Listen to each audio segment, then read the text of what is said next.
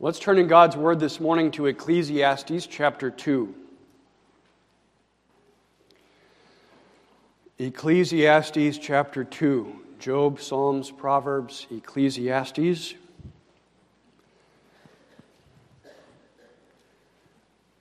We're going to read the first 11 verses of the chapter and then also verse 24.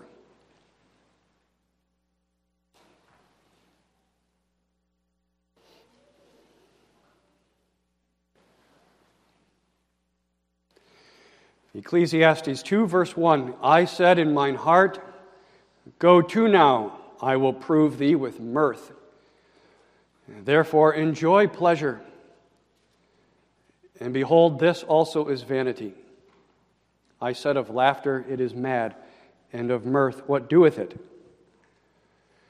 I sought in mine heart to give myself unto wine, yet acquainting mine heart with wisdom, and to lay hold on folly till I might see what was that good for the sons of men which they should do under the heaven all the days of their life. I made me great works, I builded me houses, I planted me vineyards, I made me gardens and orchards, and I planted trees in them of all kinds of fruits. I made me pools of water to water therewith the wood that bringeth forth trees. I got me servants and maidens and had servants born in my house. Also, I had great possessions of great and small cattle above all that were in Jerusalem before me. I gathered me also silver and gold, and the peculiar treasure of kings and of the provinces. I gat me men singers and women singers, and the delights of the sons of men as musical instruments, and, that of all sorts. So I was great and increased more than all that were before me in Jerusalem. Also, my wisdom remained with me. And whatsoever mine eyes desired, I kept not from them. I withheld not my heart from any joy, for my heart rejoiced in all my labor, and this was my portion of all my labor. Then I looked on all the works that my hands had wrought, and on the labor that I had labored to do, and behold, all was vanity and vexation of spirit, and there was no profit under the sun. Let's read also verse 24. There is nothing better for a man that he should eat and drink, and that he should make his soul enjoy good in his labor. This also I saw, that it was from the hand of God. On the basis of that passage of Scripture and many others throughout the canon of Holy Writ, the Heidelberg Catechism explains to us Lord's Day, explains to us the eighth commandment, rather, in Lord's Day 42. Lord's Day 42 is on page 23 in the back of your Psalter.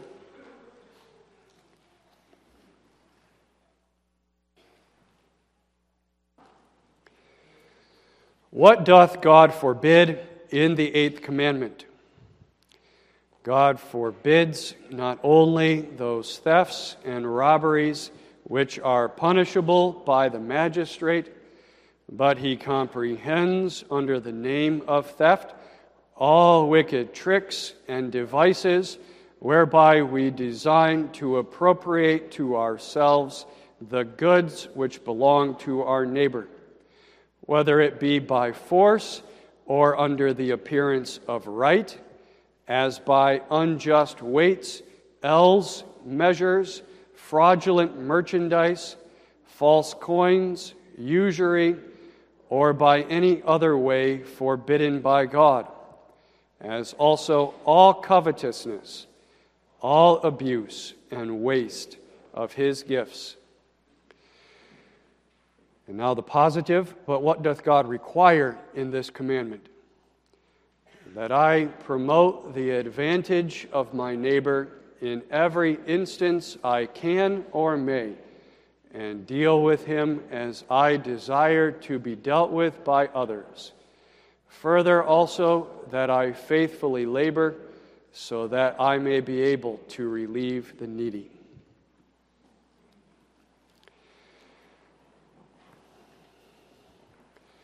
Beloved of God, remember that we are in the third section of the Heidelberg Catechism, this section that is on our life of gratitude to God for the deliverance He has granted to us in Jesus Christ. He has taken us out of the house of bondage to sin and brought us into His own house, adopted us to be His sons and His daughters, and as grateful children, respond to Him.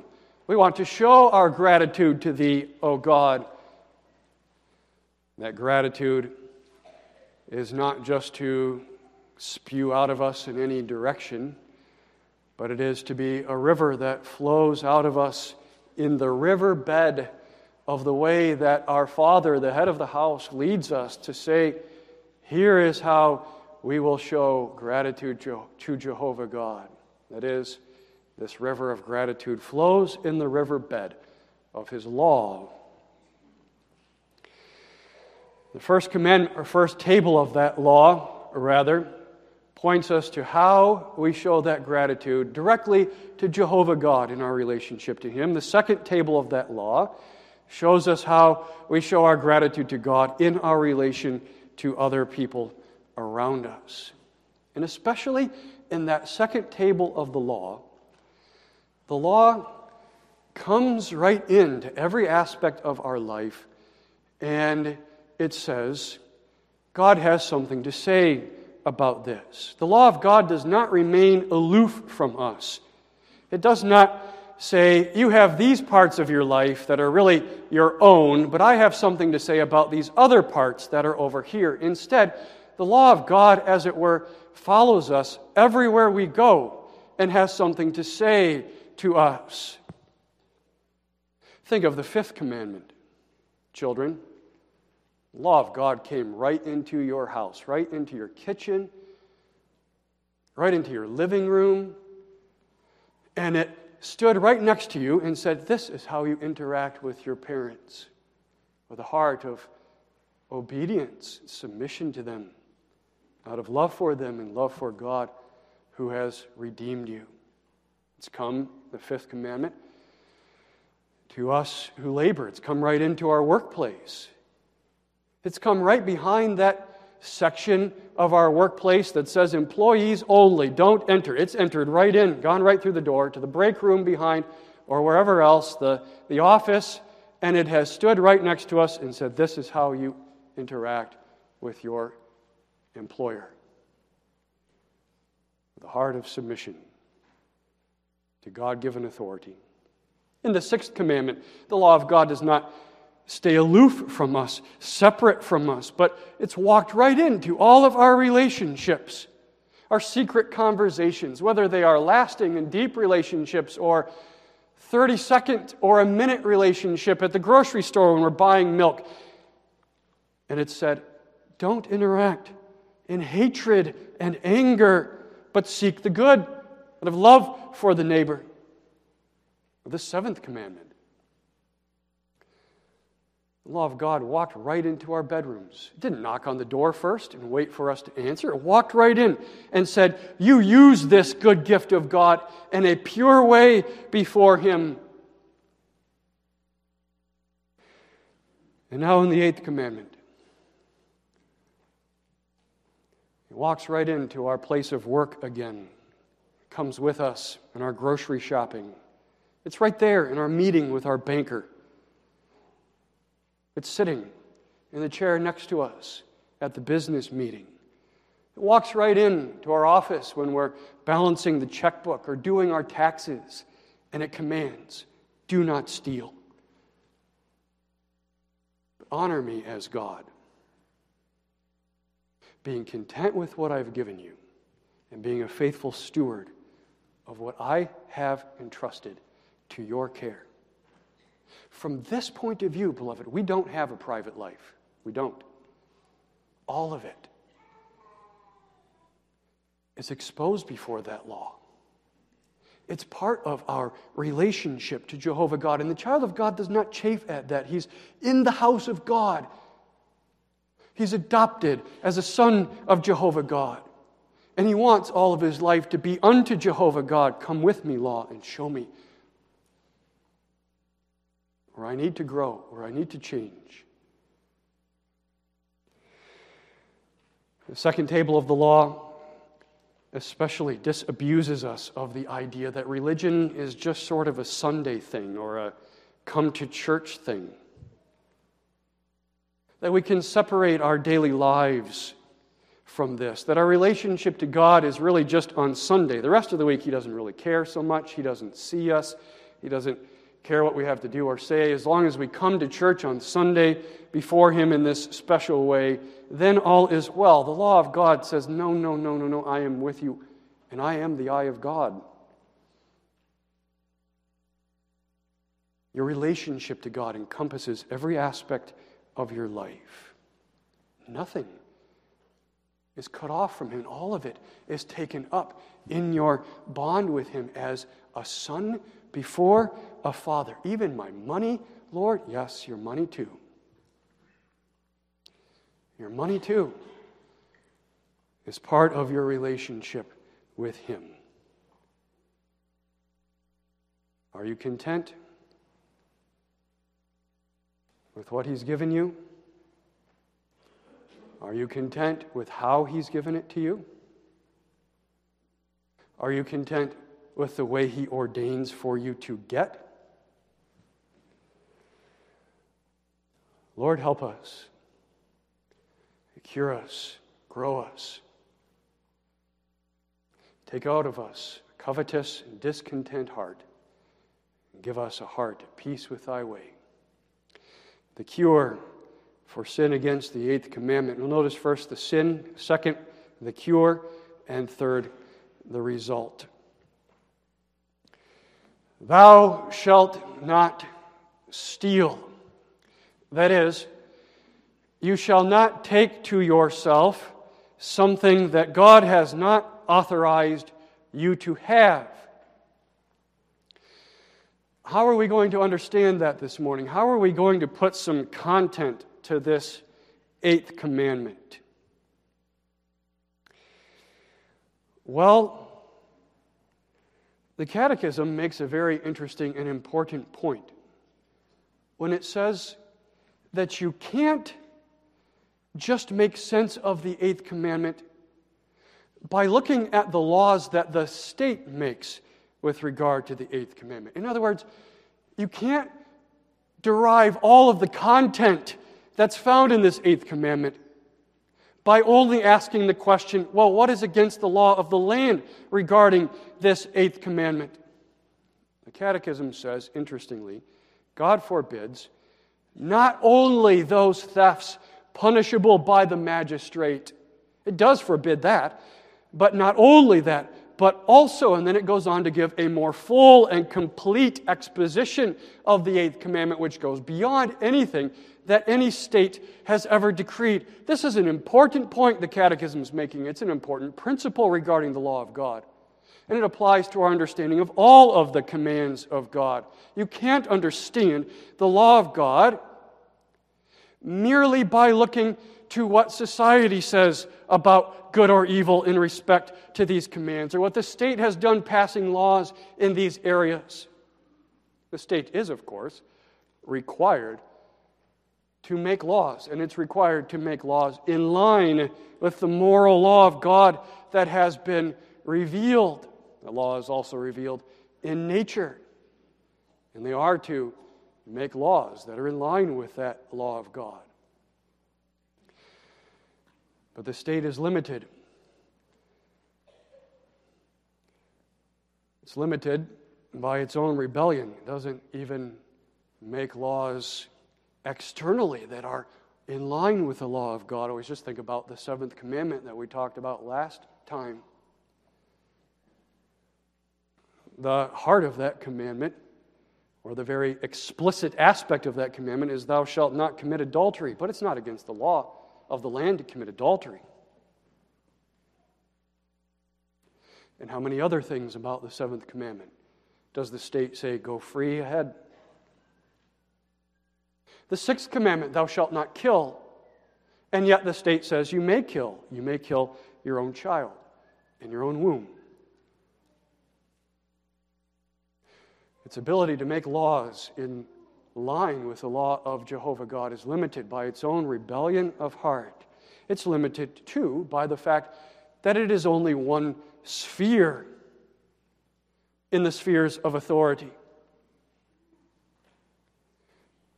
If you get drunk in your house, the laws of the land can't do a thing about that. The law of God can, but the law of the state cannot. But as soon as you take that drunkenness on the streets, then they can. That's their sphere. They're limited by the sphere over which they have authority. And then, third, the state is limited by the fact that it cannot speak to the heart. It cannot say anything about covetousness in your heart, which is what leads to sins against the eighth commandment. But God's law can, and God's law does. And so it's not safe and it's not right to simply determine the content of the commands of God on the basis of what is against the law of the state. The Catechism rightly points that out here, and it's so important because people become desensitized to sin as cultures move away from the law of God revealed. And they start to say things like, well, we don't care about that anymore as a society, as a culture. It's not against the law of the land anymore. And we all think that it's okay to do. So why do you guys have a problem with it? Why does the church have an issue with it? And even Christians begin to become desensitized to sin and to move along with the culture. That's why it's so necessary that the proclamation of the law of God come in all of its fullness, and all of its truth, out of the church.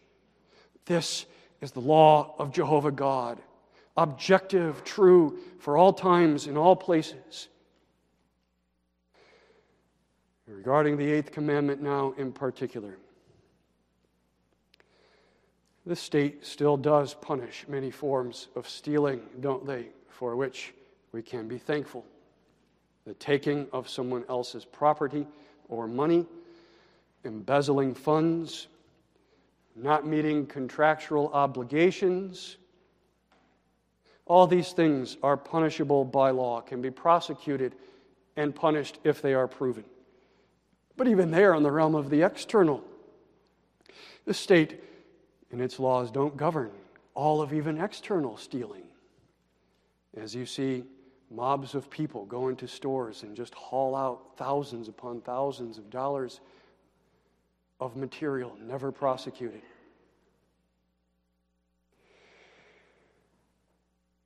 You think about the rebellion of employees against employers. I've never seen a labor union contract that doesn't contractually oblige the employees to go against their employer and forcibly rip out of their hands money. That's a breaking of the eighth commandment and not prosecutable by the state. On the other side of it, what about wealthy employers who take advantage of their employees by not giving what they ought for a wage? The foundations of their mansions and estates are built on the backs of their employees but they don't care one whit for them, perhaps, neglect them, view their employees as merely numbers, and don't have any care for their persons. Doesn't care about how they are getting along, if they are able to afford taking care of their family. This is not chargeable by the law of the land, but this too is sin against the eighth commandment that I promote the advantage of my neighbor. The law of the land will not charge you for taking your paycheck and for wasting it on whatever you want to waste it on. It will say that's your right. But God's law will say something about that. The eighth commandment will. The eighth commandment forbids all abuse and wastes of His gifts, wasting what He gives to you is a form of stealing from Him and stealing from others who would benefit from a wiser use of your funds. Think about the Lord Jesus after the feeding of the 5,000. After making enough bread out of five loaves and two fishes to feed 5,000 men plus women, and if there were children there, children too, what do we read? We read that afterwards there were miraculously so much that they took up 12 baskets full of fragments of bread left. What did they do with those 12 baskets? Interestingly, the gospel accounts tell us. It doesn't say they left them there, and it doesn't say nothing about it. It says they took them up. All the accounts are careful to say they took them up and brought them with them. All 12 baskets, one basket for each disciple. They didn't just throw it away, they didn't just leave it there to waste. And it would have been tempting to do that. The Lord could miraculously make another 12 baskets, just like He just made all of this, the snap of a finger, and yet they took it up and did not waste what God had given to them. Wastefulness, abuse, and waste of His gifts is sin against the eighth commandment. And there's no doubt all of us are guilty of this. We are wasteful people and must be convicted by it.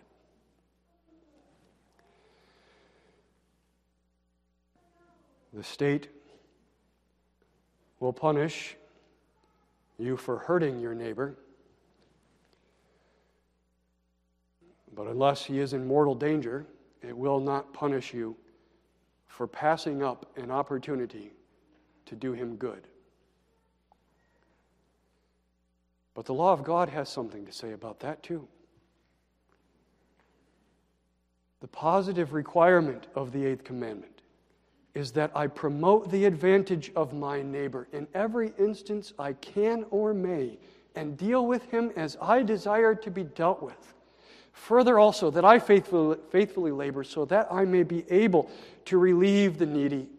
And the Catechism gives that as the positive aspect of the Eighth Commandment because the Scriptures do. Ephesians 4, verse 28 Let him that stole steal no more, but rather positively. This is the positive side of don't steal anymore. Let him labor, working with his hands, the thing which is good, that he may have to give to him that needeth. Galatians 6:10 as we have therefore opportunity. As God gives you opportunities in your life let us do good unto all men especially to them who are of the household of faith. And James 4:17 to him that knoweth to do good and doeth it not to him it is sin. We so often walk around thinking what can I draw out of these people for myself? When the eighth commandment calls us instead to walk around thinking, what can I draw out of myself for these people who are around me? And it requires me to be generous and to take the opportunities that God gives to me, if I can, if I may. There are, of course, other callings in our life that limit that, even if those opportunities are there. If I can, there are, of course, things that limit my ability to help. If I may, if my help is actually going to hurt, if it's just going to allow the person to buy more booze or more drugs, that's not helping. But in whatever legitimate way I may, and whatever legitimate way I can, then I must not pass up that opportunity. The eighth commandment requires that of me. I may plot out a way to steal from my boss, who seems to me to be a complete jerk and utterly selfish. And in my anger and bitterness and hatred against him, I could run through my mind this whole thing of how I'm going to. And then in the end, say, no, no, I'm not going to do that. And as long as I don't do it, the laws of the state have no application to me. But the law of God still does. The eighth commandment still does. I could walk out of church this morning and see somebody else's truck that just bought and be meditating and, oh, I wish I could have that. Why am I not yet at a point in my life where I have this much? I thought I was going to be at a point in my life where I would be able to buy that just like nothing, ride it off the lot, and be full of covetousness and, and discontent. And the law of the state has nothing to say about it, but the law of God does. Because you see, beloved, this law of God is, is so encompassing of everything in our lives that not only does it walk right into our house, into our kitchen, into our living room, into our bedroom, not only does it walk right into our place of, of employment behind the employees only sign, it walks right into our mind. And it walks right into our heart. And it says all of this is part of your relationship to God, to everything in your world. You are a son living before his Father.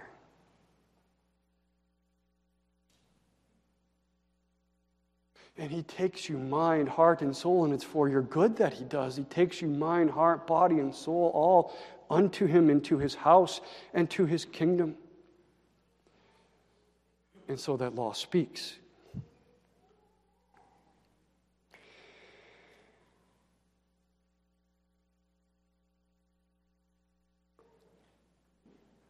Are you covetous in your heart?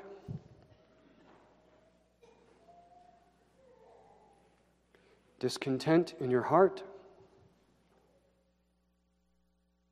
And the law, it doesn't mince words. It says, You know what that is, don't you? You son, you daughter of God.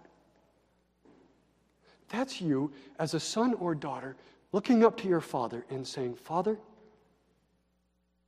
you are a failure as a provider for me. Don't you know that I need this and this and this too? And you haven't given it to me. That's what your discontent heart says.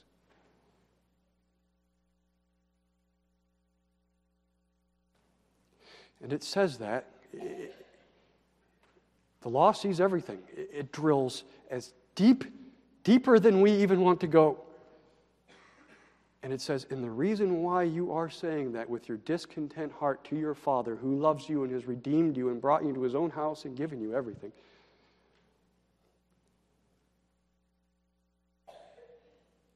Is because you're saying to him, Father, in spite of everything that you've done for me, don't you know that I can't be happy unless I have this or this or that. You gave it to that guy, but you didn't give it to me. Don't you know? You should have known that there's no way I can be happy unless I have this.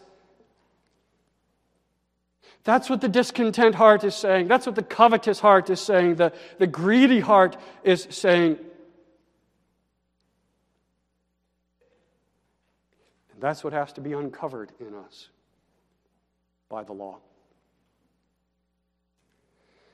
And discovered by us in the light of the law as we look at our own selves. As Solomon discovered it in himself in Ecclesiastes chapter 2 the wise preacher, set out to discover where true happiness would be found, where joy would be found in life. And he took his wisdom with him, he says, and he went to pursue everything that men pursue. In verse 1, he says, I went to pursue mirth and pleasure. Just have a riotous time, a raucous good time, as much as I can. Maybe that will grant me happiness and joy. In verse 3, he pursued wine alcohol, because he saw many people doing this. Maybe this is the key to happiness in life. Verse 4, he pursued great works, great buildings and gardens, things where he could put his name on and say, This is a lasting testament to my greatness. In verses 7 and 8, it's money and possessions, just gathering as much as he could, building as big of a fund, as big of a pile of cash as he could. verse 9,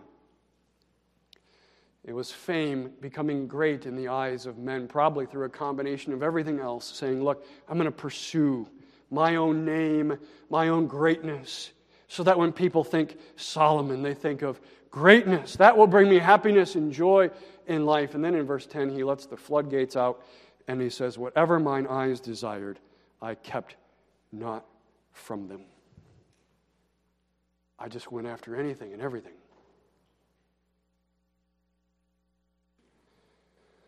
And he comes to the conclusion that there is nothing in any of this that can fill up a soul.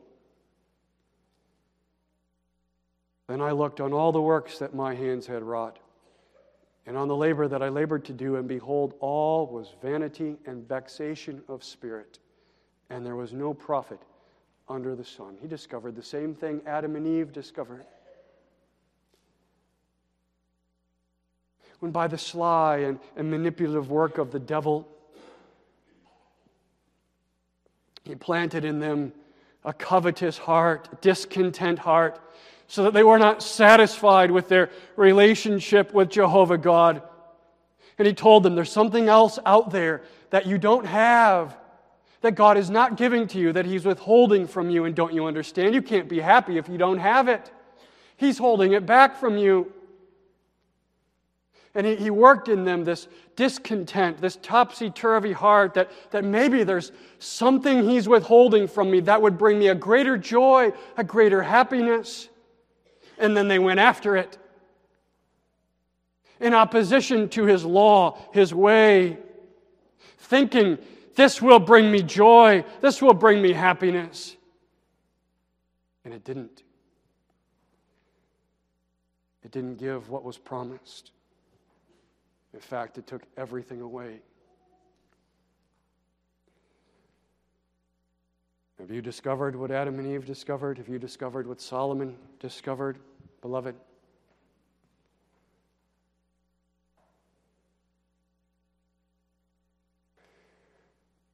If we think that more and more and more will satisfy the soul, that we can stuff all of this into the soul and fill it up. And therefore, let's go beyond the way that God has ordained for us to have things from Him. We're fools, utter fools. And right there is the root of sin against the eighth commandment. This is why people cheat on taxes.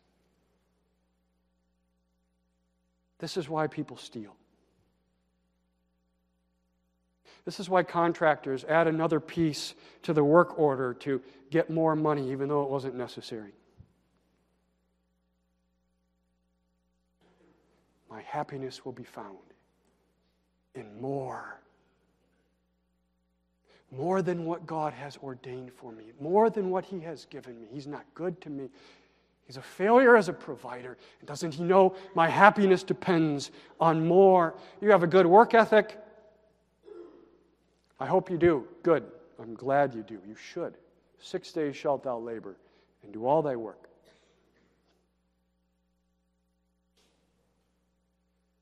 But do you have a good work ethic because of this? Because you're driven by a heart of of discontent and covetousness and greed and thinking that if I just have more, I will finally be happy. If I just reach this point, then I will arrive at peace in my life. I will be able to stuff this into my soul and be filled. There's nothing wrong with having more. There's nothing wrong with setting goals, with having desires for your life. But don't think that this is what will fill you up, that this is what will satisfy the soul.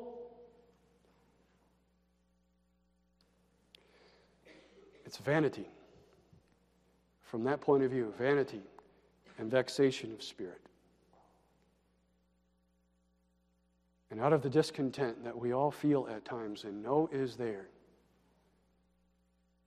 do we not cry out, O oh God, rid us of this foolishness? I'm no better than my father Adam and my mother Eve. And grant me contentment, Lord, and peace in thy way with me.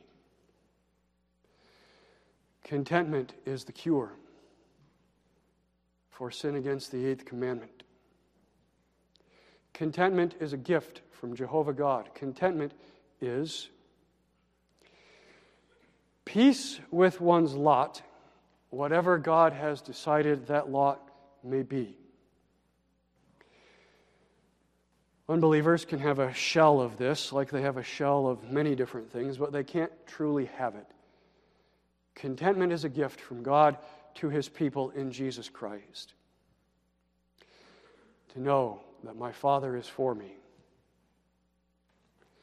To be at peace and rest, knowing that I am in his sovereign hands and all of my life is in his hands, and that he is a good Father who's redeemed me, brought me into his house, and will determine what is best and wisest for me. There is contentment. Here are three tests for us for contentment this morning, beloved. Three tests. Number one, can I pursue opportunities in work? Can I work hard? Can I have ambitions, even goals for my life?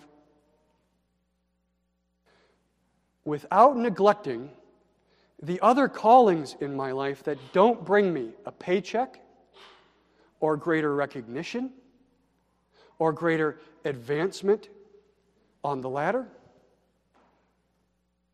that will say something about the state of the heart and contentment. Number two, Maybe I can say I generally pass that one. Not perfectly, but I pass it generally. I work hard. I have my ambitions, my goals, but I don't let that crowd my other callings in life that don't bring me a paycheck, that don't bring me recognition. And the second test would be this What about when God, in His sovereignty, closes the door on something that you had been working for, something you have had ambition about. What does it do to you? Of course, there's a, a shock of that and, and a time of where I have to get back to leveling out. But do you level out? Or does it fill you with discontent? bitterness toward Him and create a wall between you and your God that betrays a discontent heart. And three, are you tempted to go outside of the particular ways that He has ordained to distribute to people the goods and the money that He grants to them? if I'm tempted to go outside the lane that the eighth commandment draws for how I get more goods and more money as a means under his sovereign distribution, it betrays a discontent heart. He, of course, is the sovereign distributor. It's all his. He owns the cattle on a thousand hills. The earth is the Lord, the Lord's, and the fullness thereof, and everything that's in it. It's all His, and that includes everything that is in our houses, and in our barns, and in our garages, and wherever else. It's all His ultimately. Even as He distributes it, it's His. And He determines who gets what in this life, and He distributes it in four ways, four legitimate ways. First, by calling us to work and saying, That will be a means by which I will distribute to you. Work hard, work responsibly. Even then, He sovereignly gives gifts to us to be able to work. He sovereignly gives opportunities. He sovereignly gives us parents who gives us a work ethic, etc., etc. He's still at the end of the day in control even of that. But this means work. This is the chief means. There's some who can't work, of course. And then they must be given through other means, generosity. There's some who can work but won't. 2 Thessalonians 3, verse 10 says, These shall not eat. Whoever can work but refuses shall not eat. Not those who can't work, that's different. But who can but won't. Work is first. Good, God given work. Second, there is legitimate investments. The Lord, in the parable of the talents, Matthew 25, speaks of investing a talent and receiving his own with usury, with interest. That's a legitimate way to gain money and goods from Jehovah God. Of course, there's another form of usury that's condemned by the eighth commandment. That's a sinful taking advantage of somebody else. But simply, investments with return are not discounted by the law of Jehovah God, are a legitimate way that He distributes goods and money. Third, gifts from others out of their generosity, whether that be parents to children or grandchildren or beyond that, gifts are legitimate. Fourth, there is the diaconate of the church a God given means of distribution of money and goods to those who will to work, but either cannot or cannot, though they do work, get enough. God has set up an office in the church whose calling is for this to give, to be a legitimate means to distribute from Him, the sovereign God and Father, goods and money to his people. There's no shame in it.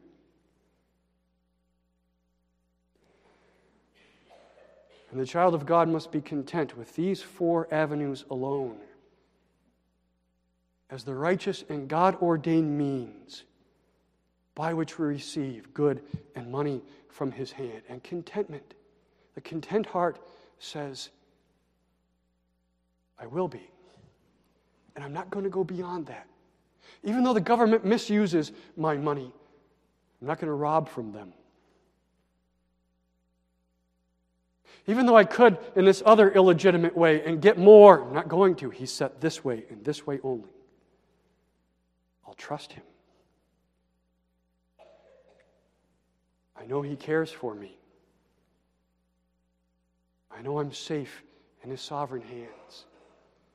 And I know that my happiness is not found in getting more than what He has sovereignly willed to me through these means. But my happiness is found ultimately in Him, my relationship to Him,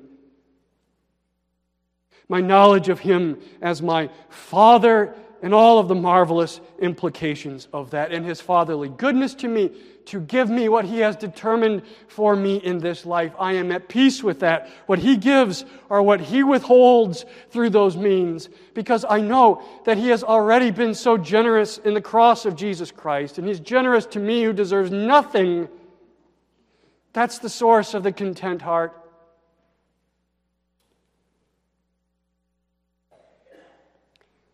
The wise preacher Solomon, in verses 17 and 18, we didn't read that, but he comes to the point where he says he hates life. When he gives in to all that greed, it finds there's, there's an empty void. It doesn't fill one up. But then in verse 24, what we did read, he comes back to say, you know what? Life is to live within this relationship with Jehovah God and to simply enjoy whatever He decides to give in the right way, in the lanes of His law before Him. Whether it's a lot or a little, and simply to receive it as gifts from Him in my relationship to Him and have peace in your soul and to let go of pursuing anything more. Contentment comes, beloved, in being satisfied with Him and what He decides to give. I still have my ambitions, I still work hard, I still seek my goals, but all under this and within the bounds of this, and knowing that He will in the end determine, and what He determines is good. Sometimes we look for contentment by looking first to the circumstances around us and then saying, if only I can manipulate this the way that I want, then I will find contentment. But it's first. Contentment goes to the cross. And there sees a father who has cared for me, body and soul, in such a marvelous way. And he's wrapped my whole life up there upon the cross in deliverance from destruction. And he's given me hope, and he's put me in a position where I may live in his world in a right way to his glory. Look to Jesus, congregation. See him there, bearing your sin, even your discontent and covetous and greedy heart upon himself. Why do you think? His father took everything away from him there. He had nothing.